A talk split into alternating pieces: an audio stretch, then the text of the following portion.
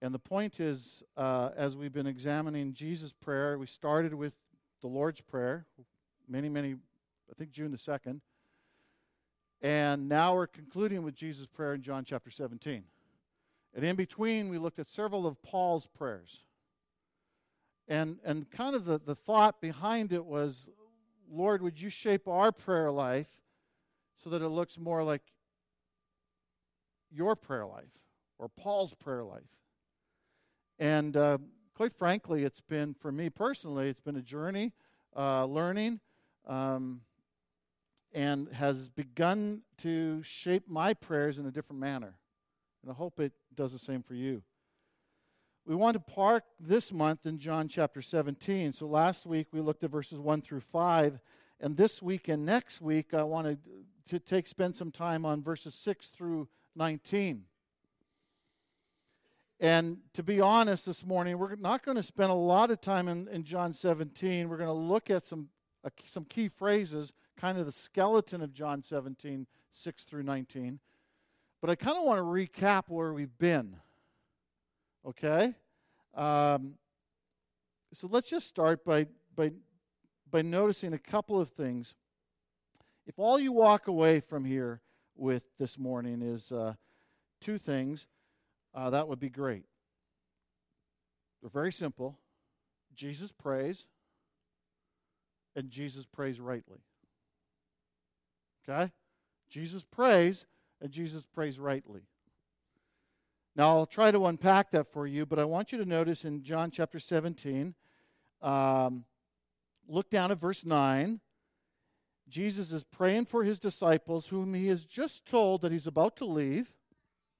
He has just told them that one of them is going to deny him. He has just told them that one's going to betray him. He says, Where I'm going, you can't come. He's preparing them for his death. And it's in that context that he uh, uh, unpacks for them that um, he goes to prepare a place for them. Uh, he'll send a comforter for them, that apart from him, you can do nothing. And then after all of that, Jesus prays for them. He started by praying for himself, he then prays for the disciples, and then he'll pray for us. But verse 9, he simply says, to his father, I am praying for them. Simple. But don't lose sight of that little phrase. You see, Jesus, as I was telling the kids, he was always praying. It just, just a just a shallow reading of any of the gospels, and you're going to catch Jesus praying everywhere. Let's just walk through the Gospel of Luke, for example. Luke chapter 1. Um, I'm sorry, Luke chapter 3, verse 21. We read this. Now, when all the people were baptized, and when Jesus also had been baptized and was praying, so at his baptism he's praying, the heavens were opened, and the Holy Spirit descended on him in a bodily form like a dove, and a voice came from heaven. You are my beloved Son. With you I am well pleased. And so many caught Jesus praying in that moment. Luke chapter 5, verse 16. Again, Jesus is caught praying, but he would withdraw to desolate places and pray. And so it's not just a one time thing there. It seems to be this was a habit of his. He'd get away to pray. Luke chapter 6, verse 12. In these days, he went out to the mountain to pray, and all night he continued in prayer to God. And when day came, he called his disciples and chose from them the twelve. So he prays all night on a mountain before he calls the twelve. Jesus continues, chapter Luke chapter 9, verse 18.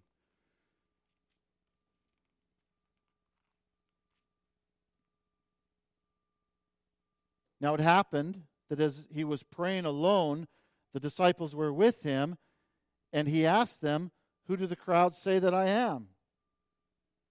And they answered, John the Baptist, but others say Elijah, and others the one of the prophets of the old arisen. And then he said to them, But who do you say that I am? And Peter answered, The Christ of God. In that glorious moment when, G- when Peter gets, gets it, for a, for a nanosecond, prior to that, Jesus is praying. Now, I don't know what it means when he says he was praying alone, the disciples were with him. But they, they obviously knew what was going on. Jesus is praying. Luke chapter 11, this is what I quoted to the kids. Luke chapter 11, verse 1. Now, Jesus was praying in a certain place, and when he finished, one of his disciples said to him, Lord, teach us to pray. Uh, when Jesus taught his disciples to pray, it, the reason they asked him was because he was consistently modeling prayer. Uh, he was one that they said, This guy knows how to pray. And so they asked him. Luke chapter 18, verse 10. Two men went up into the temple to pray, one a Pharisee and the other a tax collector. Oh, that's not the one I want. Sorry, verse 22, chapter 22 of Luke. Ah, yes.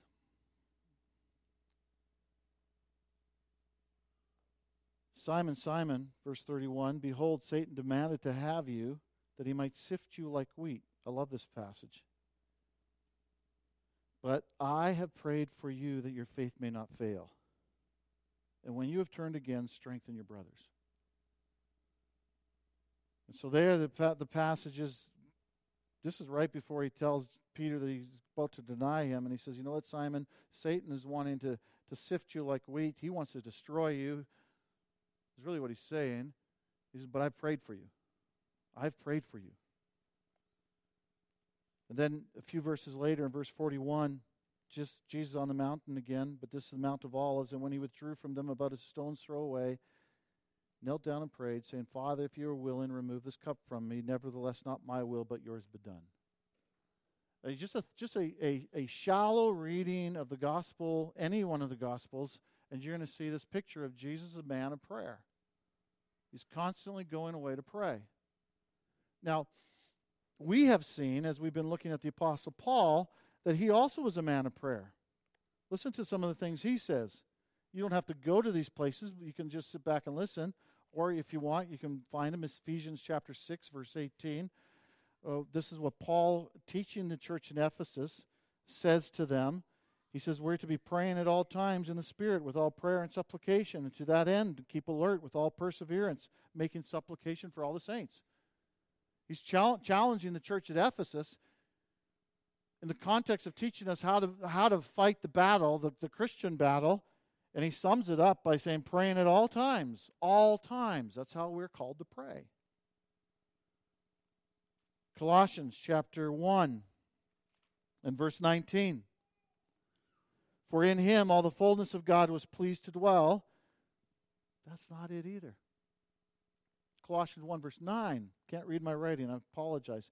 And so from the day we heard, we have not ceased to pray for you, asking that you may be filled with the knowledge of his will and all spiritual wisdom and understanding. Did you catch that?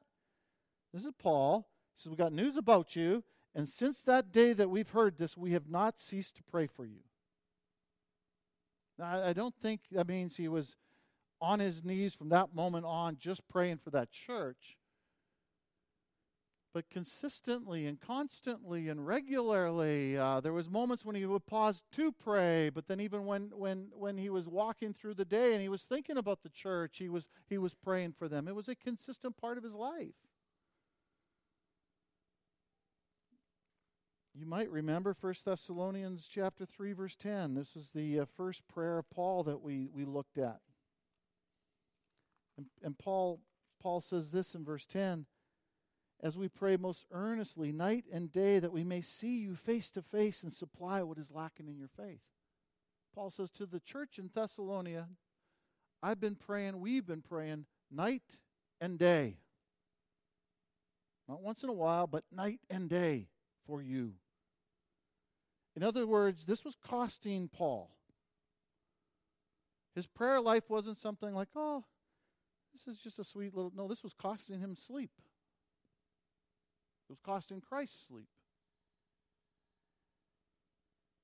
Second, uh, 1 Thessalonians 5, verse 17. Now Paul urges the church, and he says this pray without ceasing. He tells them to do the same thing. Second Thessalonians, just one page over, verse 1, verse 11. We read these words. Second says, To this end we always pray for you, that our God may make you worthy of his calling and may fulfill every resolve for good and every work of faith by his power. Did you, did you catch that? It's not on occasion we pray for you, but we always pray for you.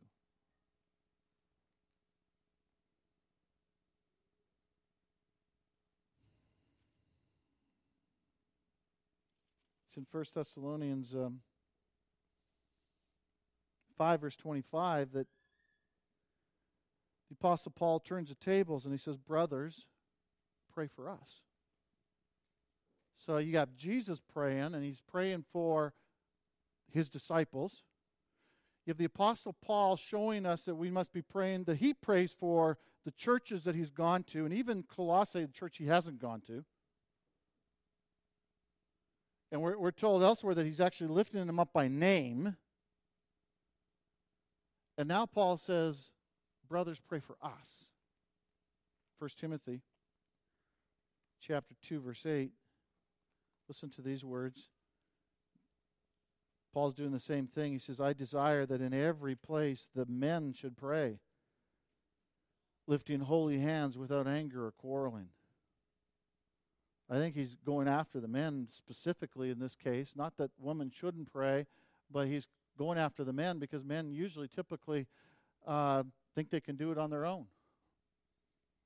Maybe this area they were known for their quarreling and their anger. But he goes, Men, you should pray. You catch the gist? Jesus was praying for them and he and we're challenged to pray as well. You know, I've been asking the Lord a question over the course of this this summer. Been I've been pondering Revelation chapter 2 and 3 where Jesus walks among the candlesticks, walks among the churches, he's with with the churches and and and he has something to say to each of the churches and there's there's comments that he makes that are are encouraging. He says this uh, this is good. And then he says things about them and to them. He says this is not good. And I've been wondering and asking, Lord, what would you say to us? Now I know there's two churches in one for the summer. There's been a gift and a blessing to do that. But what would he say to us? Revelation 1 begins with uh, this idea of Jesus. We see Jesus. Jesus is known as the one who loved us and freed us from our sins by his blood. That's what the text says. And what would the Jesus who loved us and freed us from our sins by his blood, what would he say to us? What would the Jesus that that is the one who is coming with the clouds. We are looking forward to the day that he comes with the clouds. What would that Jesus say to us? Revelation 1 tells us that Jesus is the Alpha and the Omega, the beginning and the end. What would the beginning and the end say to us? I think one of the things that he might say to us, and you might challenge me on this, but I think he might say to us, Yet I have this against you, you pray not. And when I got the you, I'm not just pointing at you, I, am pointing at me.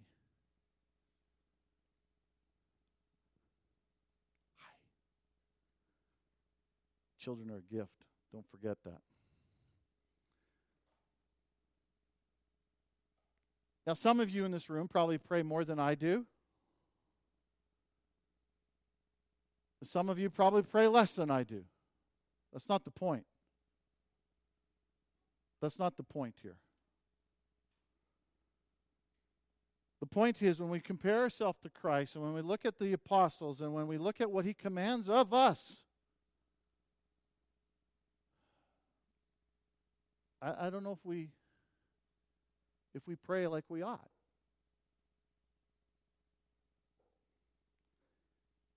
And quite likely that each of us need to address that. Why don't we pray? I, there's probably a multitude of reasons. I'm too busy. But truth is, when I'm busy, I always find time for food. Can probably notice that.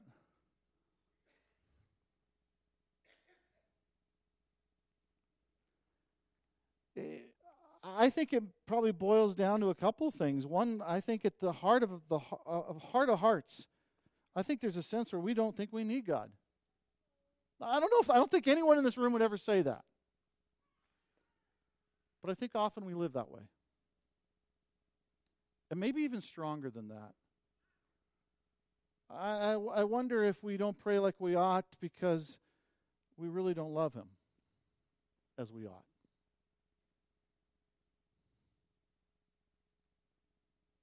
Pray without ceasing, pray night and day, praying for others.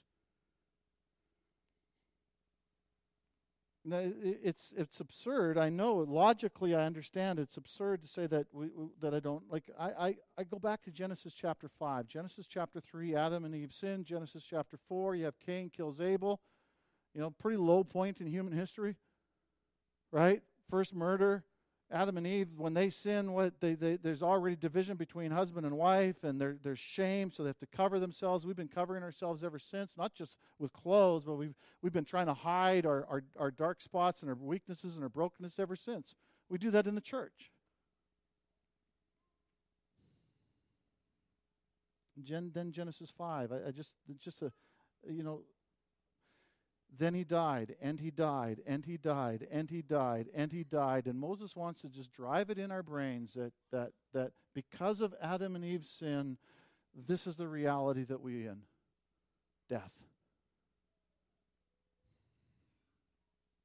Now that's there's a physical death absolutely. There's also a spiritual death.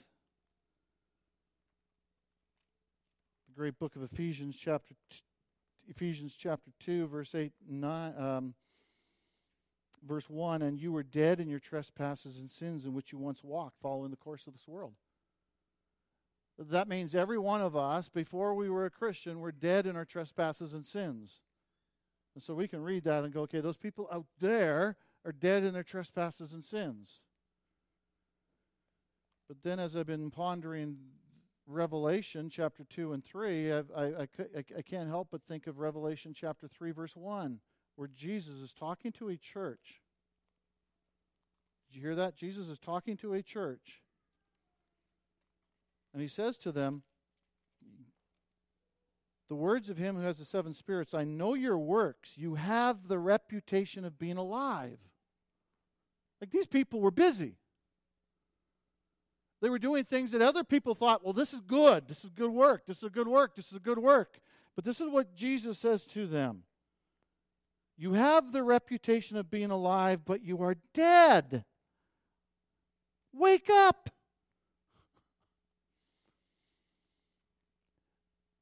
And so it's possible that we could be in the church and still be dead.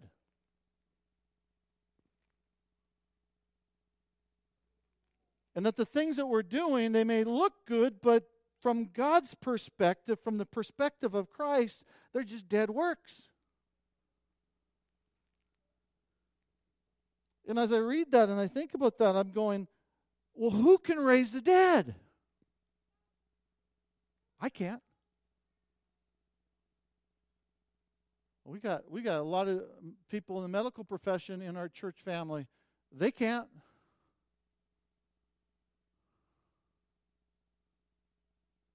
But there is one named Jesus who says, Lazarus, come out! And here he comes.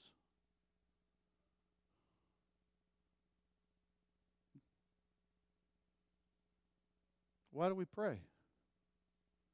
Why do we pray?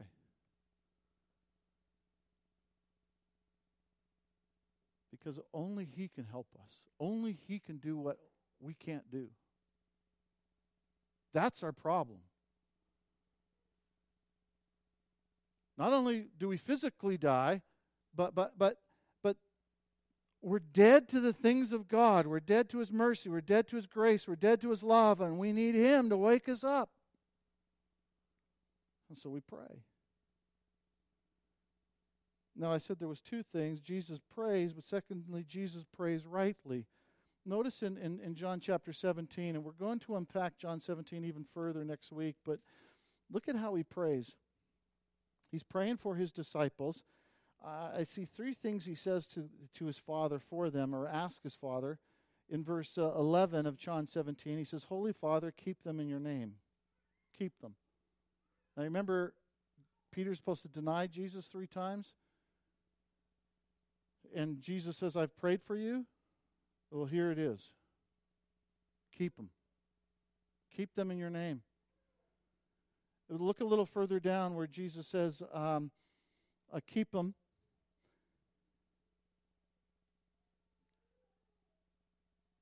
Verse 15 Keep them from the evil one. We've got an enemy that, that's bigger than us, that we're powerless against. And Jesus prays for his disciples and he says, Keep them from the evil one, keep them from the devil, protect them, help them to overcome the one that wants to destroy them. And then how does he pray? Look at the uh, uh, verse uh, 17 sanctify them in the truth. Your word is truth. Lord sanctify them in your word. That's how he prays lord would you cause them to grow in their holiness? Would you make them holy? Would you shape them so that they be holy and blameless before you? That's how he prays now notice what he how he doesn't pray he doesn't pray, God, I pray that the government would just be kind to them and, and would uh, be gracious to them and wouldn't throw them in prison. No, he actually says that's what's going to happen to you. He doesn't say, Lord, I pray that you just give them a whole lot of money so that everything, all their needs will be met. Now, we're, we're called to pray for our daily bread, but that's not how he prays for the disciples because that's not their biggest need. He doesn't say, Lord, I pray that they're healthy, that they just that, that they don't get sick, that they just like like they live victoriously. Yes, he wants them to live victoriously, but how does he pray? Keep them. Keep them from the evil one. Sanctify them in your word. That's how he prays for them. And isn't that how Paul has been praying for the people, the churches, and, and all the prayers that we've been going through? Let's just let's just march through some of those we won't turn to each one of them. We don't have time. But in 1 thessalonians chapter 3 we, we learned that paul prays for the church there that their, their love would increase and abound. Their love for one another and for all. Do we pray like that?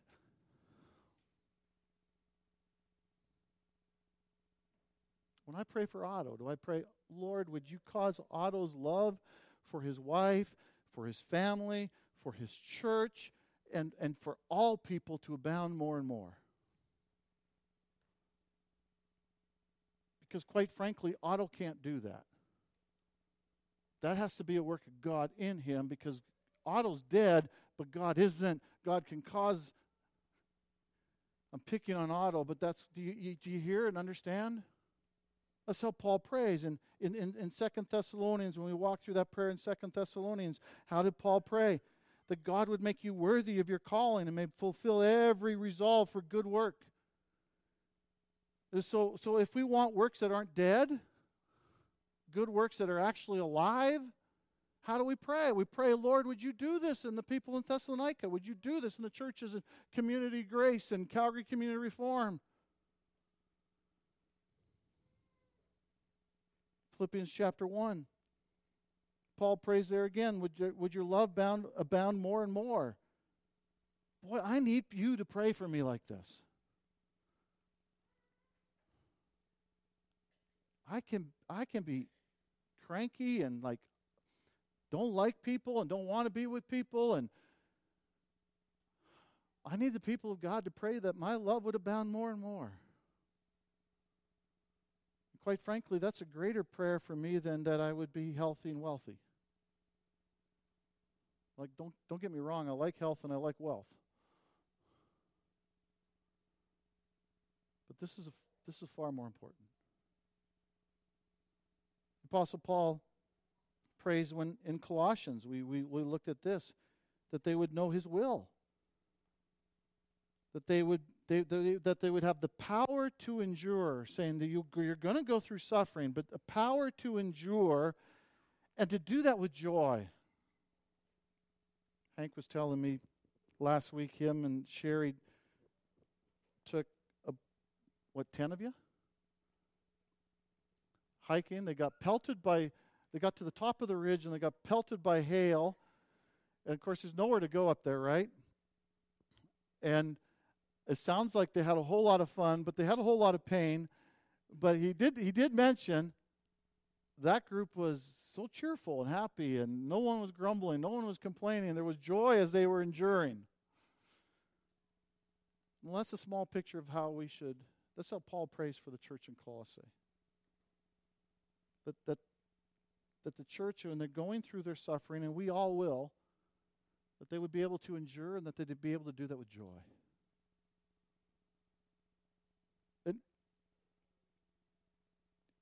And isn't that isn't that sweeter and more precious than simply simply saying, God, take away the pain? Now, it's okay to say, Lord, would you take away the, the sickness? Would you take away the pain if that be your will? Jesus prayed that. Ephesians chapter 3, looked at a few weeks back. Paul prays for power in two ways. One, power that Christ would dwell in their hearts. And I unpacked that and said that that's like he's saying, Lord, would you form Christ in them? Would you shape them so that they look like Jesus? They can't do that. But Christ can. And so Paul prays that Christ would do that. He also prays that they may have strength to comprehend the love that is incomprehensible. And there he just plainly says, you guys, you guys do not have the ability to understand the love of Christ. But I'm going to pray that you can understand it. And then last week, John 17, I won't unpack that, but do, you catch how, how we're to pray rightly? How, how we ought to pray? You know, I think if, if Jesus was walking among us, and I, again, you can push back on this, you can talk to me about this, but I think if Jesus was walking among us, he would not only simply say, Hey guys, you, don't pray. I think he would say to us, when you pray, you don't pray for the right things. Or you don't pray as you ought. And again, I'm not pointing the finger. The you is plural includes me. I got a whole lot of growth to do in this area. And the question is, what will we do with this? Jesus prays. He prays for his disciples. He prays for them, John chapter 17. And then when he prays, he says, Lord, would you keep them in your name? Lord, would you, would you keep them from the evil one? And Lord, would you sanctify them in truth? Your word is truth. Would you sanctify them in your word? Would you shape them and change them? Kind of been the theme all summer. So, what do we do with this? Try harder? I don't think that's the answer. If you're, if you're like me, you try harder, it'll work for a day. I think we begin by what Jesus says to the church in Sardis repent. I said, God, sorry, forgive me. I know I ought to pray differently, and I know I ought to pray more, and I and, and, and I and I know I should depend upon you for all things, and I, I know I ought to pray without ceasing, and I know that, that you should be on my lips all the time, and I know I should spend some even some waking I spend some time when I should be sleeping praying. I, I get that, God, but I don't. Forgive me. And then humbly, just simply as as as as David did in his prayer in Psalm 51, humbly say, Lord, would you would you guide me in the way that is right? Would you teach me to pray? And rejoice in the baby steps. And then and then yeah, go get get down on your knees and pray. Put together a plan. Let's pray. Gather with people and pray. Wouldn't it be sweet that we've got so many talented people in this room? Gifted, talented.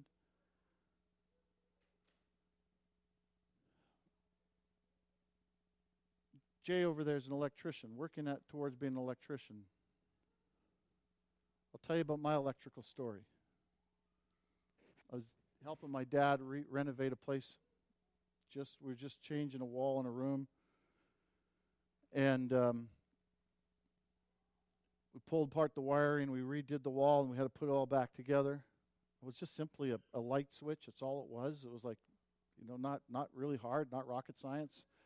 I don't know what I did, but when we switched the power on and I switched the light switch on, the the bulb over there in the um, in the little lamp kept getting brighter until finally it went poof. and I switched the light switch off and I turned the power off. I said something's not right. Not I'm, I'm not the brightest guy on the planet, but so then I called a friend. Jay wasn't on the scene at that time. I called a friend who was traveling somewhere, and I said, This is what we did. This is what happened. Could you help me? And he says, Okay, well, look at the, describe to me the wiring in, in the box. And so I'm telling him what I did, and he goes, Oh, well, you need to switch this and this. And I, I, I can't remember, but it was pretty simple. Some of you are probably laughing because you know exactly what I did. I, I thank God that we have electricians that when I turn the lights on at home, that doesn't happen all the time.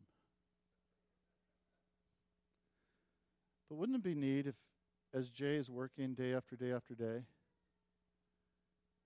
that he's praying not only that he can do his job and do it well, but he's praying for his family and he's praying for you. He's praying that your love would abound more and more, that you would grow in, in, in, in the grace and knowledge of God, that you would know his will, that you'd understand the love of God, that, that he's praying for you. And, and he's praying for the people that's going to live in the house that he's fixing, that he's, that, he, that he's doing the, the wiring in. Uh, like I believe that that if that's us,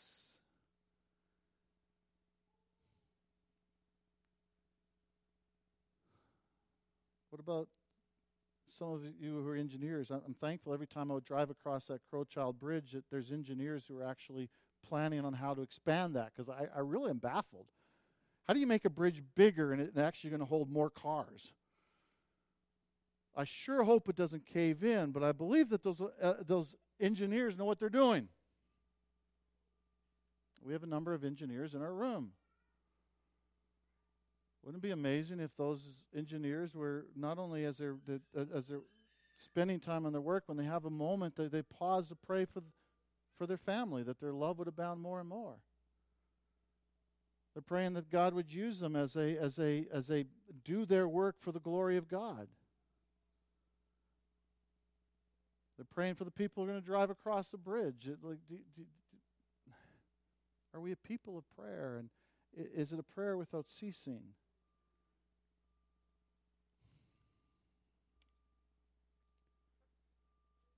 I, I guess what I'm asking and what I'm saying is I sure hope that we become a church of praise.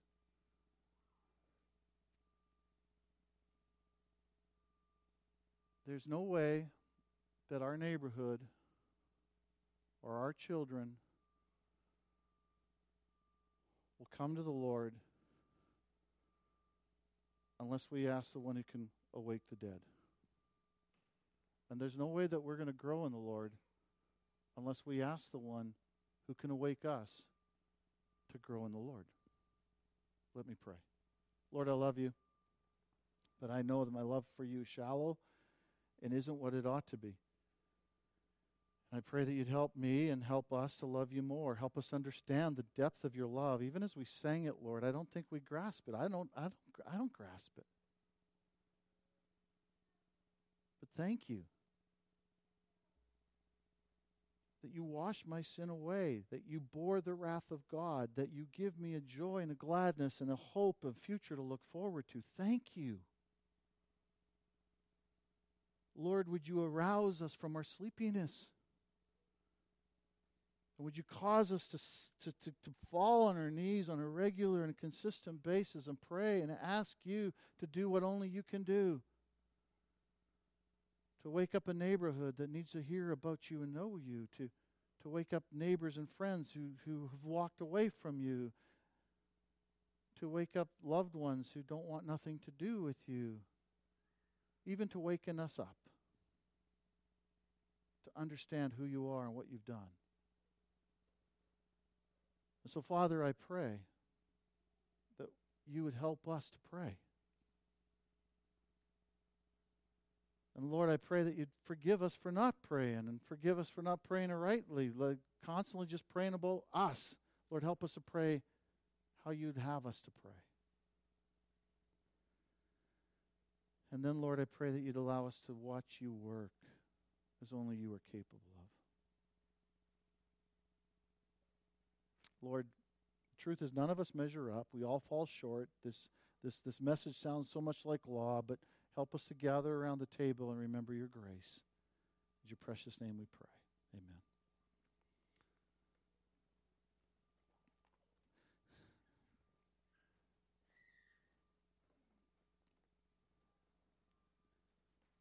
Hank, could I get you to help me?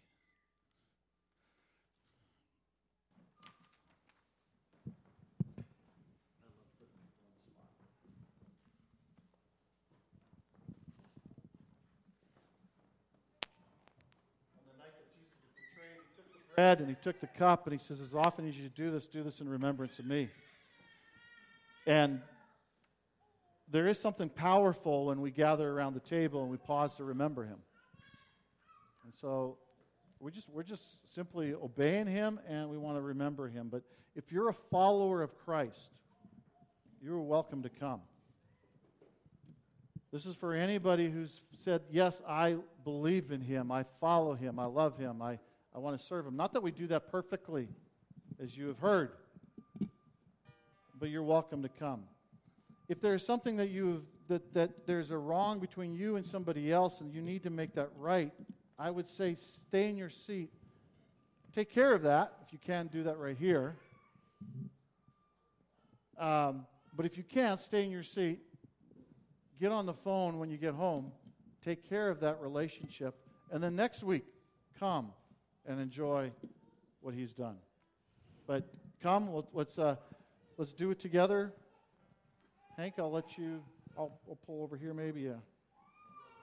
That's good.